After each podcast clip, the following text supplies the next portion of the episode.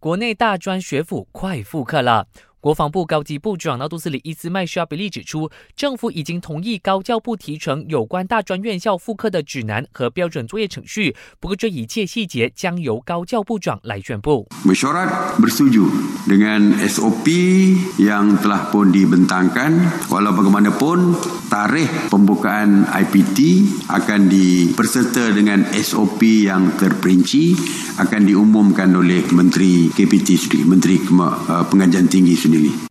至于补习中心的标准作业程序和复课详情，伊斯麦沙比利表示，教育部会在待会儿下午四点的记者会上宣布详情。你可以留守 Astro Abani 频道五零幺。另一方面，政府将举办新冠肺炎觉醒运动，国人可以从今天开始投稿参加标志设计和口号比赛，首奖可以获得五千令吉奖金。有兴趣的人士可以浏览卫生部和新闻局官网了解详情。这个星期六就是彭亨珍妮州议席的补选投票日了。为了确保投票顺利进行，内政部副部长纳杜斯里伊斯麦沙伊指出，警方将出动将近六百名警官和警员，在投票日当天执勤，协助选民适应补选的新常态，遵守标准作业程序。